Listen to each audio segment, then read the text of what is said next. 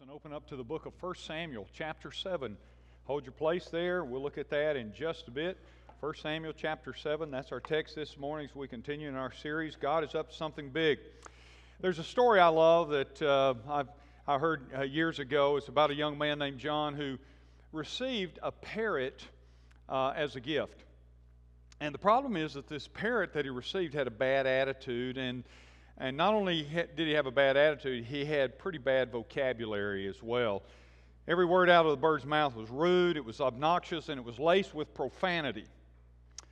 So John tried and tried to change the bird's attitude by consistently doing things like using polite words to the bird or playing soft music, anything he could think of maybe that would help clean up the bird's vocabulary. But finally, nothing seemed to work, and John was just fed up with it all, and he yelled at the parrot, and the parrot yelled back at him.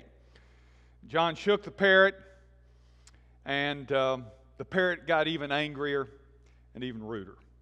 And so, in desperation, here's what John did. He just uh, threw up his hands, he grabbed the bird, and he put the bird in the freezer.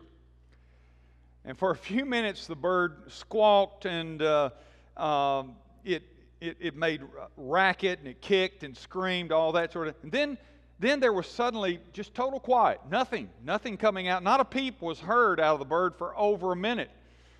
And so John was afraid that he had hurt the bird, and he quickly opened the, the door to the freezer, and, he, and the parrot calmly stepped out onto John's arms. And, and suddenly the parrot said this He said, um, I believe I may have offended you with my rude language and actions.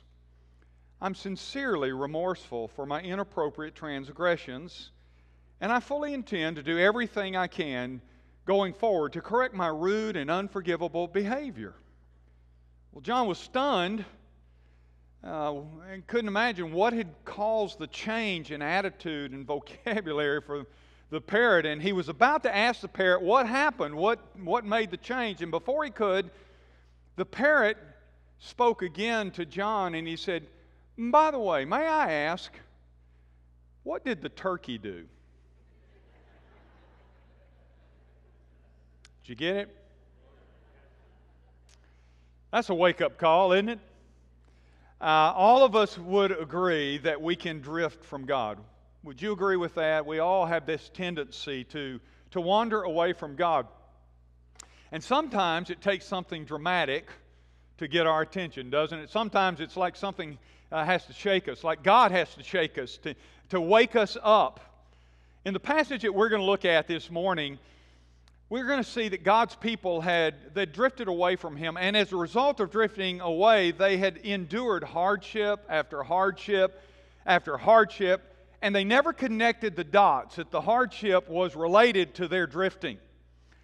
Um, and as a result of that, they just continued to experience things that God never intended for them to have to go through. But He was trying to shake them, He was trying to wake them up, He was trying to get their attention to change their be- behavior. And by the way, let me ask you a question this morning. Have, have you ever considered the fact that some, not all, but some issues in your life are directly associated with your need to repent and turn back to God. That there are times when there are things going on in your life that God's trying to get your attention, God's trying to shake you and say, Wake up. I need you to turn around. I need you to turn back. That's what's going on right here. Have you ever connected those dots? They, it took them, listen, it took them 20 years to connect the dots. And so today I want to talk with you about uh, how do we change our heart if we've drifted away? And a lot of times we don't even realize that we've drifted away. How do we renew our commitment? How do we return to God? And that's what our passage is about. If you're physically able to stand, stand this morning, do so as we honor the reading of God's Word. Chapter 7, beginning in verse 1, this is what the Scripture says. And the men of Kiriath Jearim came and took up the ark of the Lord, and they brought it to the house of Abinadab on the hill. And they consecrated his son Eleazar to have charge of the ark of the Lord. From the day that the ark was lodged at Kiriath Jearim, a long time passed, some 20 years, and all the house of Israel lamented after the Lord. And Samuel said to the house of Israel, If you are returning to the Lord with all your heart, Then put away the foreign gods and the Ashtaroth from among you, and direct your heart to the Lord, and serve him only, and he will deliver you out of the hand of the Philistines. And so the people of Israel put away the Baals and the Asheroths, and they served the Lord only. Now, Father, we thank you for your word. We thank you for the lessons that it teaches us, the instruction that you give us. Father, we thank you because we see ourselves so frequently in these stories. Help us to learn the same lessons that you taught your people in that generation. Father, speak to us this morning. Tune our ears and our hearts in to hear what your Spirit wants to say to us. And Father, I pray that you will use your word, uh, Father, to minister both grace and conviction. We ask it in Jesus' name. Amen. Thank you. You can be seated. Um, let me kind of set the scenario up uh, for what's going on. Israel, as I said, had been going through hardship after hardship. In particular, they've been harassed by the Philistines. This has been going on for a long time. And as I said, they had not connected the dots. You know, they hadn't put together the fact that the hardship that they were facing was directly associated with the fact that they had disobeyed God and continued to disobey God. And not only had they drifted, they just continued to drift further and further away. In fact, things had gotten so bad in Israel that the Philistines, in one of the skirmishes or battles that they had with Israel, had actually stolen the Ark of the Covenant. Now, that's a huge thing to Israel because the Ark of the Covenant represented the presence of God among the people. And uh, by the way, it didn't turn out so well for the Philistines. A lot of them died, and there were all kinds of consequences because they had the, the ark with them. But nonetheless, they had the ark, and this was traumatic for Israel. Finally, the Philistines said, Here, take it. We don't want it anymore. Take it back. And Israel got it back. They took it, do you see where they, they, they took it and, uh, to the house of Abinadab and they put it there. And Abinadab was in charge of making sure the ark was protected and kept safe again among the people. And, um, and yet, the people were still distant from God. They had the ark back, but they were still uh, had wandered away from God and continued to water, uh, wander away from God. And finally, they began to kind of come to their senses, if you will. After 20 years, the ark had been there, and t- for 20 years after the ark came back, they still were estranged from God. And finally, and they were lamenting all this time, Oh God, come on, God, show up again. Help us uh, again. God, we want to turn back. We want to come back. They kept on uh, uh, saying this, but finally, finally, it gets to a place where they connect the dots. Oh, wait a minute. This might have to do with how distant we are from the things of God. And so that's the kind of background, the scenario that, uh, that uh, has, uh, has set up our passage. And uh, uh, in chapter 4, Ichabod had been written, the glory has departed. I mean, it was a bad time for them, and it was all because they had wandered away from God and they needed to return to Him. There's some hard lessons here in the passage for us, to be quite honest. There's some hard lessons because none of us like to face the fact that we may have drifted, and yet all of us are prone to drift. All of us are prone to wander, and we don't even think about it. That's some of the tragedy of it. When I, I remember the first time I was a junior boy in our Sunday school class, made a trip to um, Gulf Shores. I grew up in Birmingham and was part of this church. And so our Sunday school teachers were taking our boys down for a weekend at the beach. It's the first time, I'm a junior boy, it's the first time I'd ever been to the beach in my life. And so I, I, I tried to prepare as best I can. They told, hey, get you a one of these inflatable rafts, you know, that you lay on in the water, that kind of stuff, because all the guys were going to take. It. So I got one of those.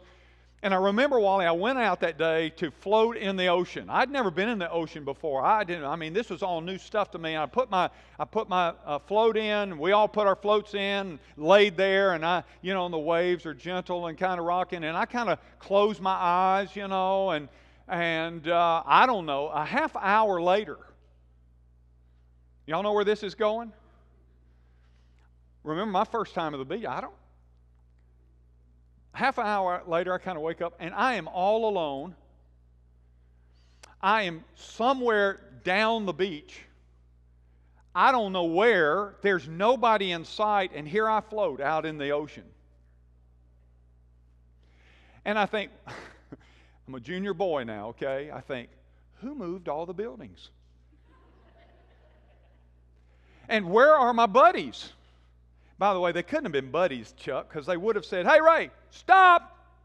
They just let me drift. I just drifted, drifted, drifted. Didn't even know until I ended up drifting close to a mile down the beach. When I realized, it, my, you know, I came to my senses, I realized, hey, I, they must be way back there. And I began, I got my float and I began to walk back and finally reconnected uh, with the group. I didn't know I was drifting until I suddenly came to my senses. Are you with me? Happens to us, doesn't it?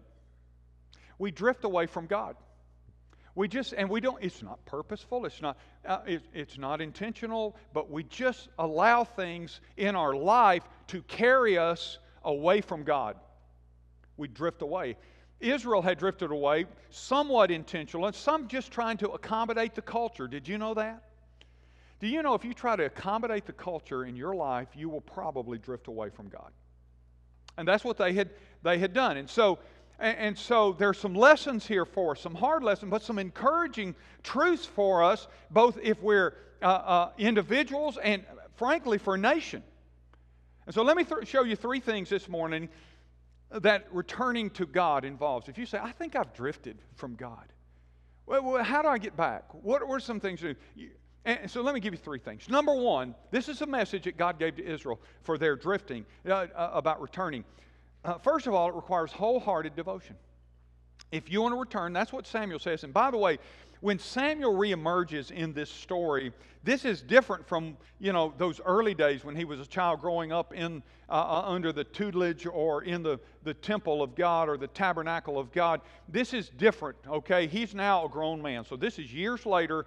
Samuel's a grown man, and he is recognized as a man of God. And he shows up and he says, Okay, y'all been lamenting all these years. Lamenting means grieving and weeping and mourning. God, where are you? Okay, Samuel shows up and says, I'm gonna, let me tell you, are you serious? You want to return? Let me tell you how. Number one, he says, wholehearted devotion.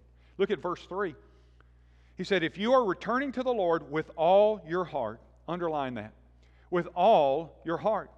If you're returning uh, with all of your heart, uh, and, and that means a full hearted kind of devotion, not a half hearted uh, kind of thing.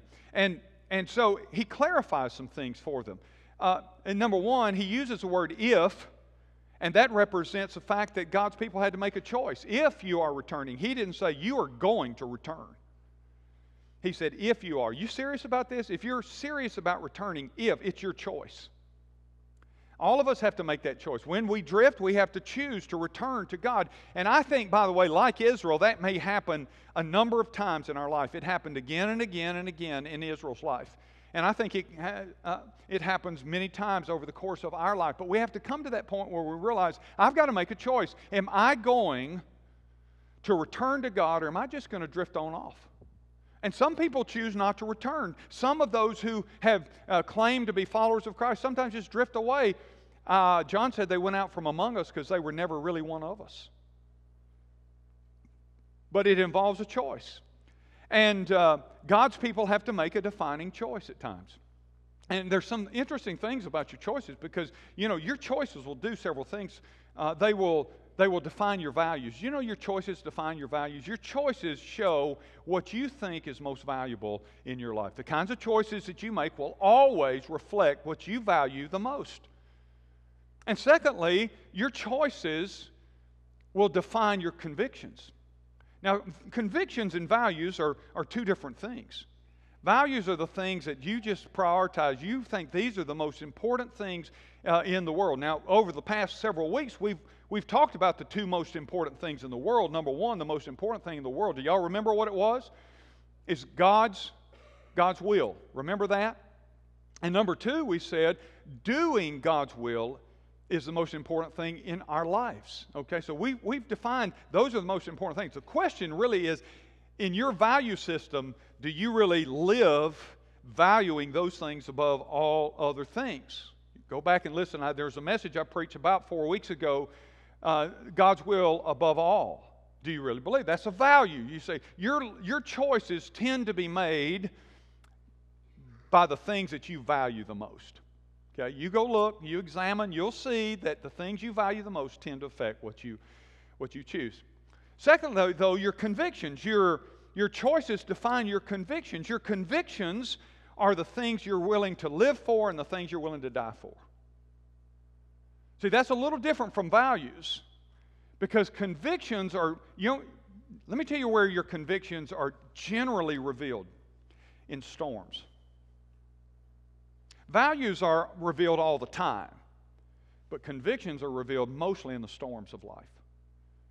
Uh, because they show what you really hold that you're w- willing to go through to stand on. I'm not I'm not bending. This is my conviction. I won't bend, even if it costs me. So, do you see the difference?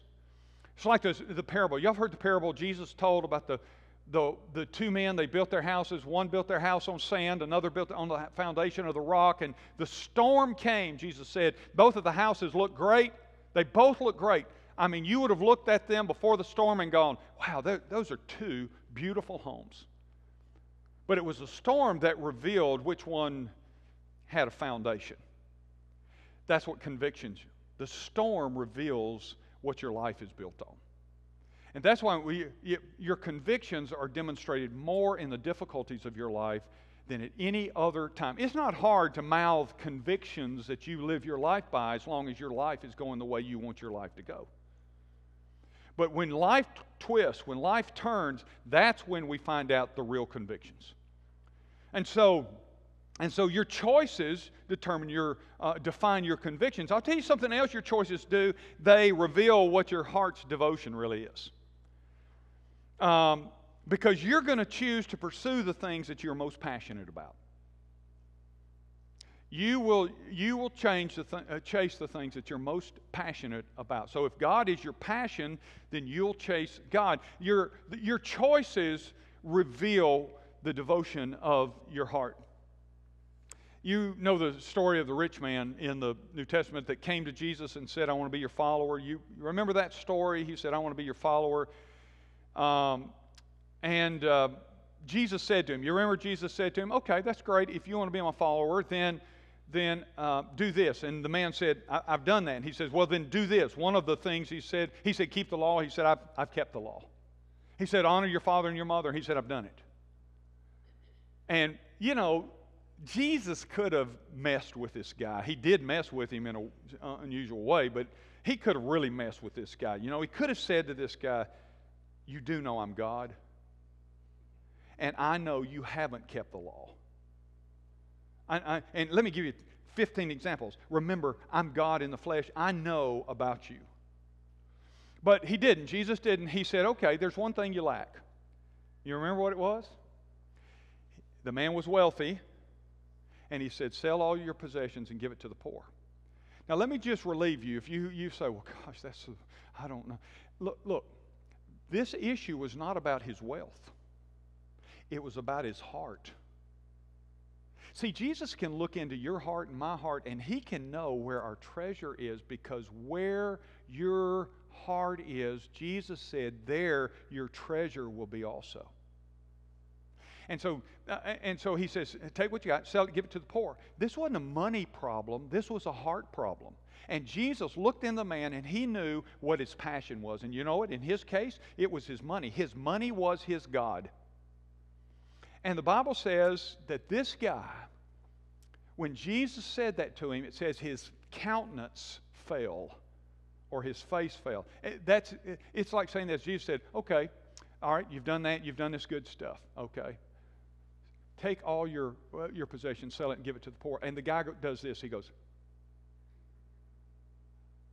it is, this is the expression of saying, I can't do that. I can't believe you would ask me to do that. I mean, that's really what's going on here. And the Bible says he turned and left. And the remarkable thing to me always has been about this story, the remarkable thing, every time I read it, I still come away with this. Jesus didn't chase him. To me, that's the most remarkable part. Jesus didn't chase him. Jesus didn't say, oh, oh wait, wait, don't leave. How much did you say you had? You know, we could probably use that on the road. Uh, what, what, what you got? Look, if the guy had been a Baptist, we'd have chased him down. because um, he had morals, right? I've done all this. I kept the law. He, he had manners. He called Jesus a good teacher. And he had money. We'd have found a way. Hey, let's well, at least tithe. You know, that's the kind of thing we, we might have done. Jesus didn't. Isn't that remarkable? Jesus didn't chase him. Because Jesus knew the fundamental problem that this man had was a heart issue. And, and friend, I want to tell you something it cuts deeply because it's true about us. It may not be money for you. What it, it, could be a relationship. It could be you list whatever it is, but it is it is what uh, uh, controls the passion of your life. It is what it, uh, determines the devotion of your heart. And so uh, uh, Samuel is doing that here. He is clarifying uh, that their choice reveals a lot about them, and their choice reveals whether they're going to worship God or be pagan. Did you know you can confess to follow God and still be paganistic? Because paganism is about the God that really controls you, the God that, that you really serve. And they were serving pagan gods. They had tried to do what we try to do. I mean, when you read some of this stuff, you say, this is almost like the 21st century. Well, it really is. It's been going on because it's partly, this kind of process is part of the devil's mode of operation to get us to confuse religions and put them, try to, to, try to put them all together and make them all work together. And that's what they had tried to do. They had brought in all these pagan gods because that was culturally acceptable, and they brought them all and they mixed them together and they tried to serve everything and everyone. And in listen, in in doing so, they have done the fundamental thing that God had commanded them not to do, the first commandment you shall have no other gods before me. And then listen to what Paul writes to Roman Christians in chapter 1 of Rome, uh, uh, uh Romans. For although, this, listen to what he says, Romans chapter 1. For although they knew God, that is, the people around, they did not honor him as God or give thanks to him, but they became futile in their thinking, and and their foolish hearts were darkened. And claiming to be wise, they became fools, and they exchanged the glory of the immortal God for images resembling mortal man and birds and animals and creeping things. Therefore, God gave them up in the lust of their hearts to impurity, to the dishonoring of their bodies among themselves because they exchanged the truth about God for a lie, listen, and worshiped and served the creature rather than the creator. Wow. That's first century. This is a, a, a, a thousand years before that. And here we are 2,000 years after this, three to 4,000 years beyond this. And guess what? A, whole lot hasn't changed, has it? Romans 1 sounds like uh, words being written right now to the 21st century, doesn't it? You see, we're defined by what we worship.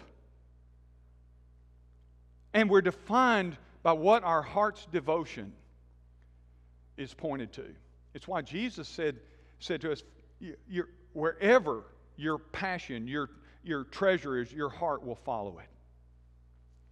But I, I will tell you this not only must God's people make defining choices, they, they also have to, to uh, uh, make a decision to be totally committed. This is about commitment, it's not just about their choices. Again, he uses the word all here. There's no half hearted commitment.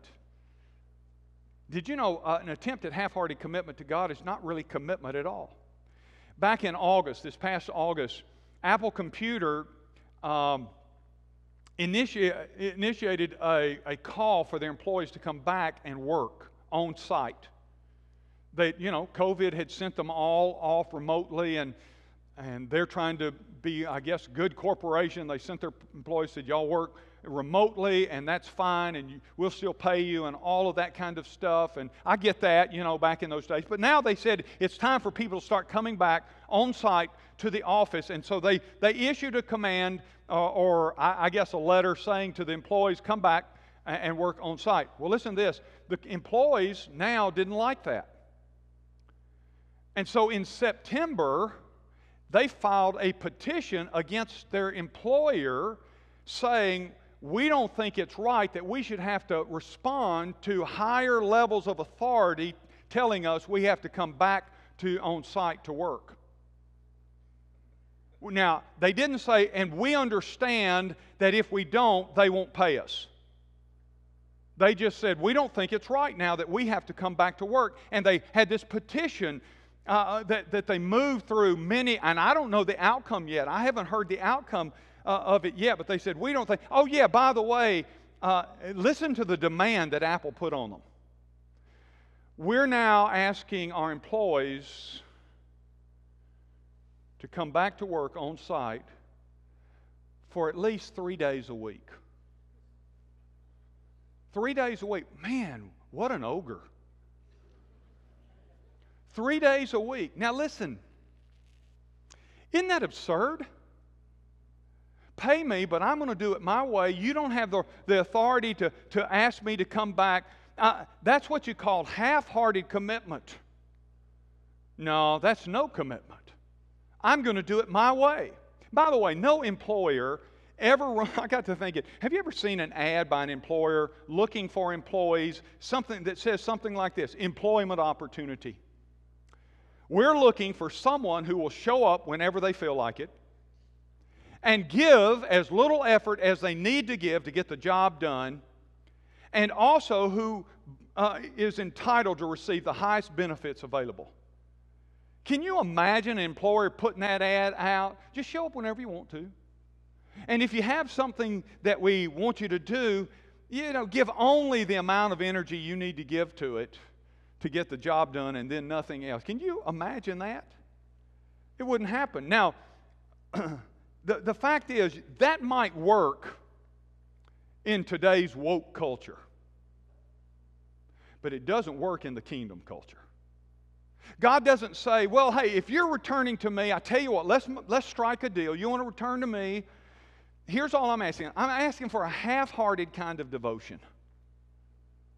Just give me whatever you can give me, whatever you're comfortable with.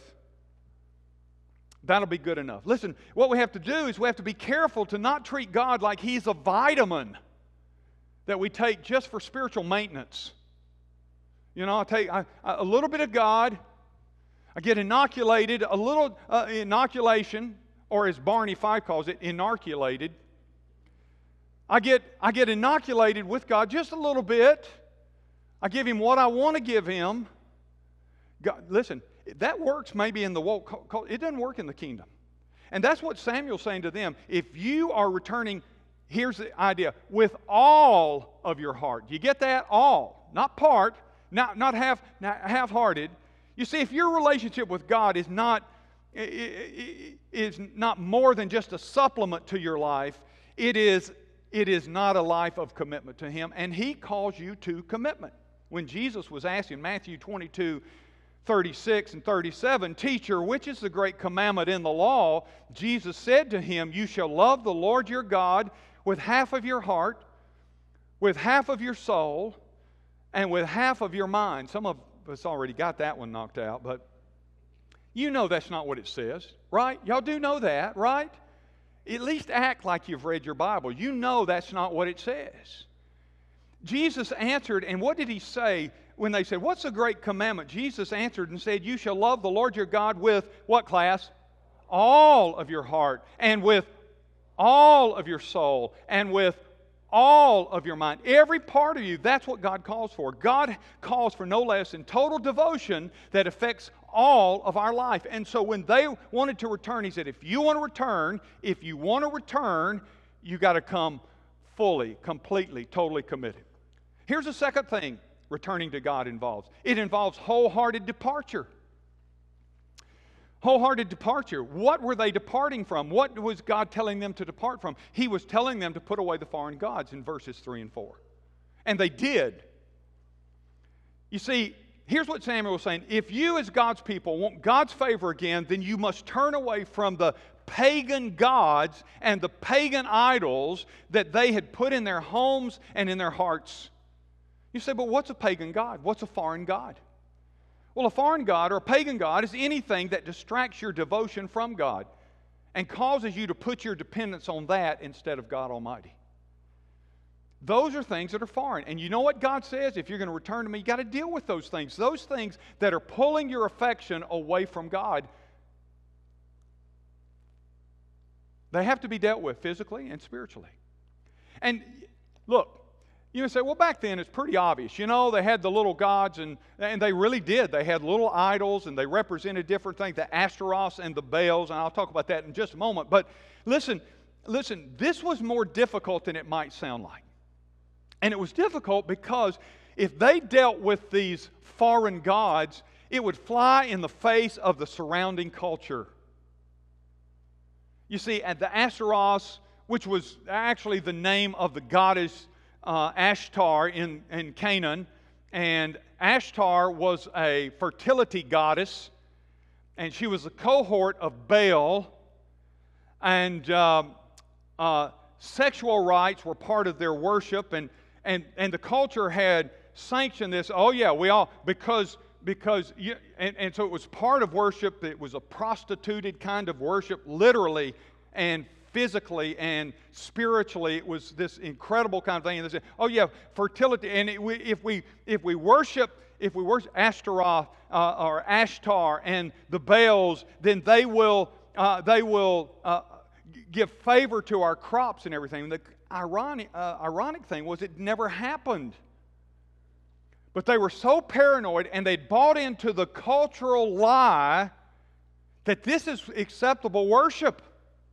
This is how you do it. And if you don't do it, your crops will fail. Do you know it even got to the point where they were offering their kids, said they were bringing them and, and causing their children to pass through the fire? Do you know what that was?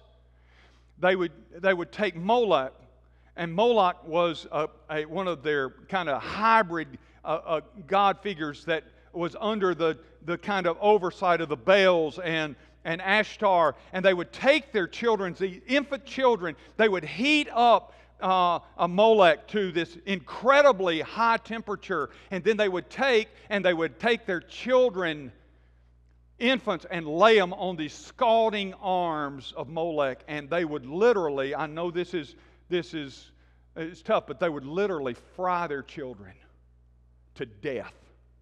Can you imagine that? And they had become so callous because they were so far from God that they believed the lie that you could offer your children in the fire and somehow it would grant you favor over your crops.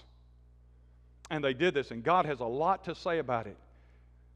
Have we been doing that? You better believe we've been doing that. And by the way, God doesn't like it. Listen to what, listen to what Judges says.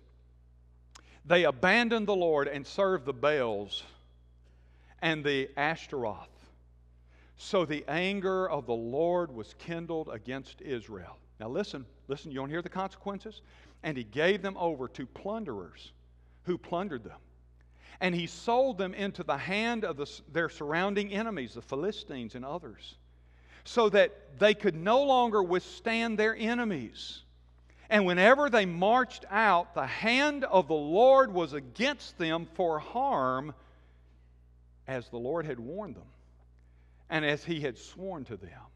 And they were in terrible distress. Do you get that? Do you understand what's going on? God said, because of your paganism.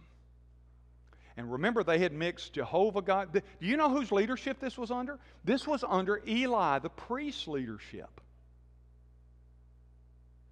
And this is where it began. The priest who should have been letting, leading them specifically in the ways of God had just allowed the whole thing. Nah, you just kind of worship how you want. You worship how you want. You follow who you want. Does that sound like 21st century America? It doesn't matter. One way is as good as another way. Pick your way, whatever your truth is, on and on and on. Absurd, ad infinitum, ad nauseam.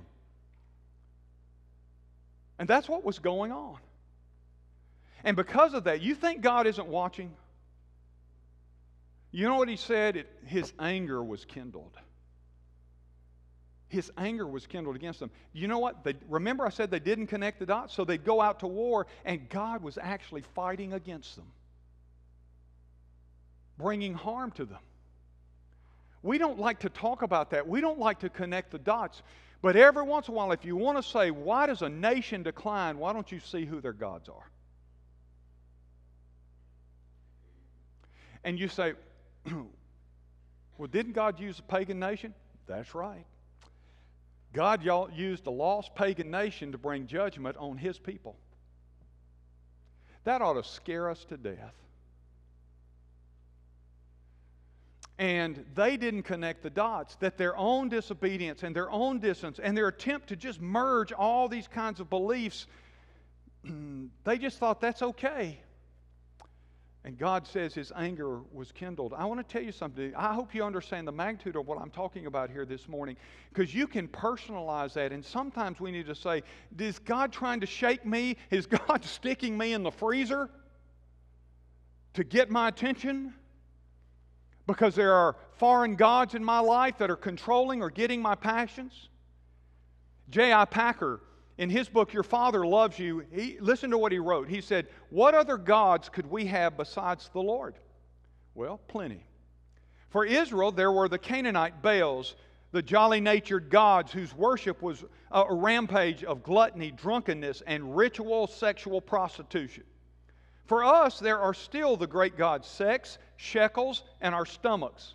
They form an unholy trinity constituting one God, ourself.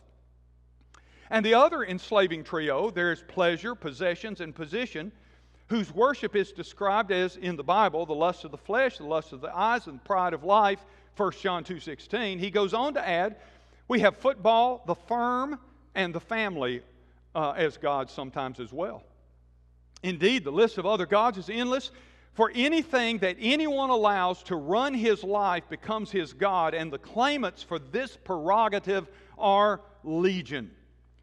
In the matter of life's basic loyalty, temptation is a many headed monster. You see, it's always been true that if God's people are going to live in victory, their departure from worshiping the gods of man is required. You can't, no man can serve two masters, Jesus said. So I want to ask you this question Are there any foreign gods in your life that you're depending on? Are there any gods that are distracting you from wholehearted devotion? And only you can answer that. Only you can say, God, show me. Uh, are there? And be honest with yourself. By the way, you never fool God. You can fool people around you and say, No, I don't have any of those, those gods. Uh, but you don't fool God. People around you may be fooled, but God's not fooled. That's why you need to be very honest. Because if you say, God, I don't have any, uh, any gods competing against you, and if you do, God might just say, Well, why do you think? Uh, have you not connected some of the dots? Because I see the gods of your life. If there are, then there must be wholehearted departure, right? That's what he told them to do. If you're returning to the Lord, then there's going to have to be wholehearted devotion. There's going to be, have, have to be wholehearted departure from the gods that are controlling you. And then, third and last, he speaks of wholehearted direction. Verse 3, look at this. If you're returning to the Lord with all your heart, then put away the foreign gods and the Ashtaroth from among you. Look at this. And direct your heart to the Lord and serve him only. That's wholehearted direction. The word direct there means to, to take a firm stand, to establish a, a position, and then it's the idea of establishing a position and focusing on something. And so when he says direct your heart, well, he's talking about two things. He mentions service in there. Wholehearted Direction involves service. What are you serving? What are you going to serve? Who are you going to serve? And it involves giving ourselves to the things of God as opposed to the false agendas of the age. And so we ask this question whose agenda are you serving? Now, let, let me tell you something interesting because I don't want you to miss this. Did you know that God had, Bradley mentioned Jeremiah 29. Um, uh, 11 that I know the plans that I have for you, and, and uh, they're, they're, they're great. God has an agenda for you. We've talked about in the last three weeks that God created you for His will. That's His agenda. God created you for His will, and uh, your destiny is tied to that. We talked about all those things. God has an agenda. God has an now it's his agenda he created you for, all right? God has an agenda, but listen to this. Did you know the devil has an agenda for your life? The thief has come but to steal, kill, and destroy. He wants to destroy you spiritually. Frankly, he wants to destroy you physically. He can only do what God allows him to do, but he has an agenda that he wants to. And right now, in this world, because God has allowed it in his sovereignty, he has given him certain permission.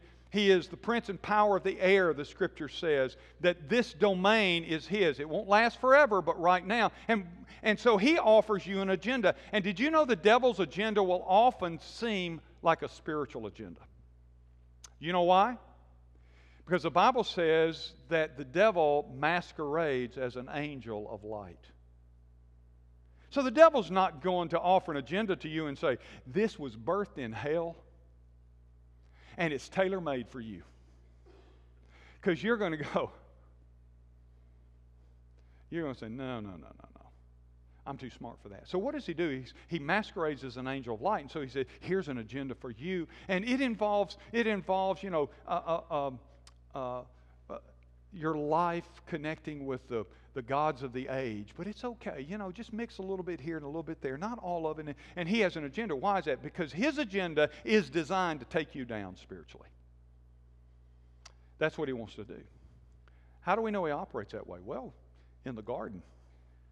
How did he start? He started out by, he, he said to Eve, he says, Has God, he calls God into question. Has God really said you can't eat of this tree? That's what he does in our life. He still raises these questions in our, our heart. You don't, God doesn't seem to be fair. I, I, um, I told you this before, but just remember this. You don't want God to be fair. You're in real trouble if God decides to be fair. What you want is God to be gracious and merciful. All right? But the devil says, God's not fair. He's not treating you right.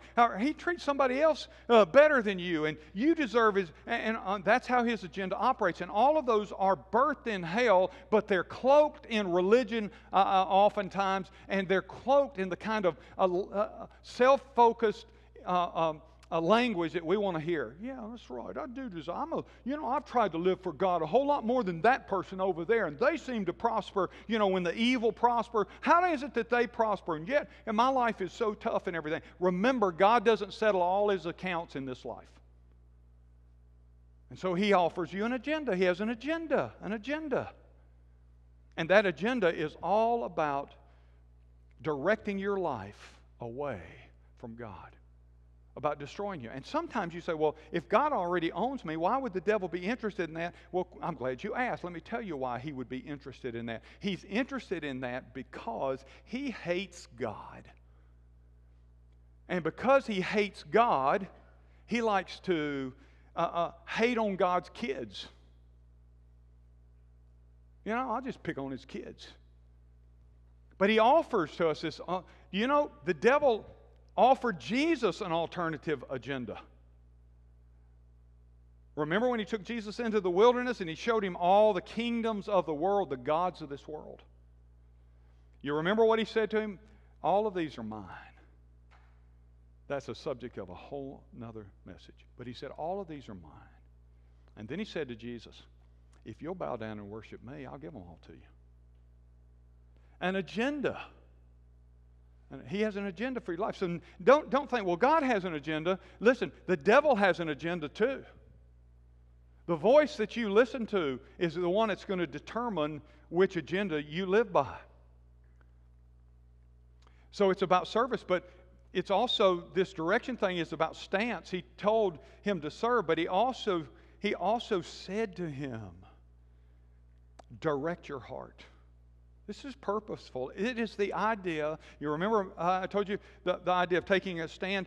This is where it comes into to full clarity in the passage. So it's the idea of taking a stand and focusing on God, but it involves meaning I have to turn my back on something, so I turn away from something I shouldn't be focused on, and I turn toward what I should be focused on. So when he says direct your heart, it is turning my heart from the, the false thing that it's devoted to to the true thing that God, uh, which is God, that he wants me to focus upon. It's the essence of just turning around. It's the essence of genuine repentance. You know, that's what repentance is. I'm going one way, and quite frankly, I just I do an about face and I start going the other way. That's what he's that's what he's trying to help them understand. If you want to return to God, you can't return to God and keep going the way you're going. But you got to take your position. You got to turn and you got to you've got to, to go forward. And by the way, you know how the devil will try to keep you from turning around? He'll try to remind you of all your past failures. See, everybody in this room and everybody listening to me probably could write down a list of past failures. Oh man, I wish I could do that. I wish I, I've got some. Some things I wish I could just, oh, God, I wish that had never. But God, look, it's how you respond to them that makes a difference, by the way. But the devil will try to load you down with that. So you can't go on with God. What makes you think you can go forward with God? You can't go forward with God because you got all this stuff in your past. So how are you going to go forward with God? That's what he tells us. And it's all intentional to try to keep us from returning to God. And so we say, well, I can't go forward because, yeah. I, did you know? Let me tell you one of the one of the characters in the Bible that had the greatest baggage I can think of is the Apostle Paul. Do you know before he got saved, Paul spent his his adult years prior to getting saved trying to destroy the church. We don't know for certain how many Christians died because of Paul. In fact, we think Stephen, this saintly Stephen, that Paul was there attending, the Bible says, to his death. And then he gets saved. Do you think that guy, you think that guy probably had some baggage that would tell him, eh, you know, I don't think you're, I don't think you can go forward here. Don't you imagine the devil tried to argue that with him? You think you, who are you? You're going to write most of the books of the New Testament? You remember what he said, though, in Philippians? He said, Look, here, I've, I've learned something. I've learned to forget the things that are behind and to press on toward the prize of the upward call in Christ Jesus. Now, let me just help you with some, some terminology there. When Paul says that in the Greek, it doesn't mean when he says, I forget. You ever had somebody just say, oh, I'll just forget it and go on? And you say, Man, would I? I sure would like to. Paul wasn't saying, it's no longer my, my brain. He wasn't saying it's been scrubbed out of my brain. And, and so if you mentioned what happened back there, he wouldn't go, huh? I don't remember any of that. Paul remembered it. We know he did because he gave his testimony before some government authorities. He told his story about how he came to Christ and what had been in his past. So we know he hadn't forgotten it in a, in a literal sense. But you know what he was saying? In Christ, I'm forgiven of that. And so I go forward, I press on. I don't do this. I don't try to go forward by doing this. He said, Man, my focus is on the prize of the upward calling. I can't undo that, but I can go forward. I'm forgiven of that. And so functionally, he lived in forward and, and left behind his past. That's what it means. And so, what we have to do is we have to turn away. They couldn't undo where they've been. And by the way, they would get here, they would repent, and they would get here again, just like you and me. but what Samuel says, so go forward, turn away, and go forward. Well, let me close by telling you about something that maybe you've seen or at least read. 2010, Sandra Bullock won the uh, Best Actress Academy Award for the role she portrayed of Leigh Anne Tuohy in The Blind Side. Have y'all seen the movie The Blind Side? It's a great movie. Maybe if you hadn't seen it, maybe you read the book. You, if you have, you know that the movie chronicles the, a Christian family, the Tuohy family, who took in a homeless young man and they gave him the chance to reach his God given potential. Michael Oher, who went on to be an all pro in the NFL as a left tackle, an incredible athlete. But he was he was from a very dysfunctional inner city uh, uh, uh, home and won much of that and uh, became a first round NFL draft choice. But everything changed when one morning, in Sean Tuohy, Leigh Anne's husband, is telling this story at uh, a meeting years uh, after all of this had happened. And he said, Everything changed. And it changed one morning when we're driving and it's cold, it's bitterly cold, and we see this young man whom we recognize from the high school because their daughter went to high school with him. This big kid, he's walking down the road in shorts. I think he had on flip flops and a t shirt in uh, sub zero temperatures. And they saw him, they went past him, and suddenly, Sean telling the story says, My wife said to me, Sean, turn around. And so we turned around, we went back, and we picked him up and we brought him into our home and it changed our lives and it changed his life forever. We kind of sort of adopted him in uh, to our family. If you've seen the story the movie you need to go i mean you remember that but if you haven't you need to watch it because it is a it's a wonderful kind of message but it's a true message. But sean telling this says everything changed for our family because of two words the words turn around do you know what? That's what Samuel's saying. Turn around. I want to ask you this morning as I close do you need to turn around? Have you drifted, you know, like I did, that junior boy, way on down here, and suddenly you say, How did I get here? Well, now that's not an issue. The question is, do you need to turn around, and will you turn around? You're just going to keep floating or drifting off. Turn around. Those two words can change anyone's life. That's what Samuel said to God's people. They were lamenting, remember, and he said, Y'all want to return to God? Turn around. It's that, that, that's the message. And maybe you need to turn around. Maybe you're watching by live stream or listening on radio and you need to turn around, uh, do an about face. Maybe, maybe it's concerning your, your denial of Christ, or maybe it's concerning your disbelief in Christ, or it could be a Christian that needs to turn around from having wandered away. Whatever the case is, whatever your situation, a great story of change can be, can be experienced in those two words turn around.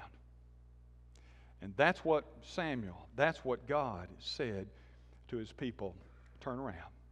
Turn around. You're going one way, it's the wrong way turn around.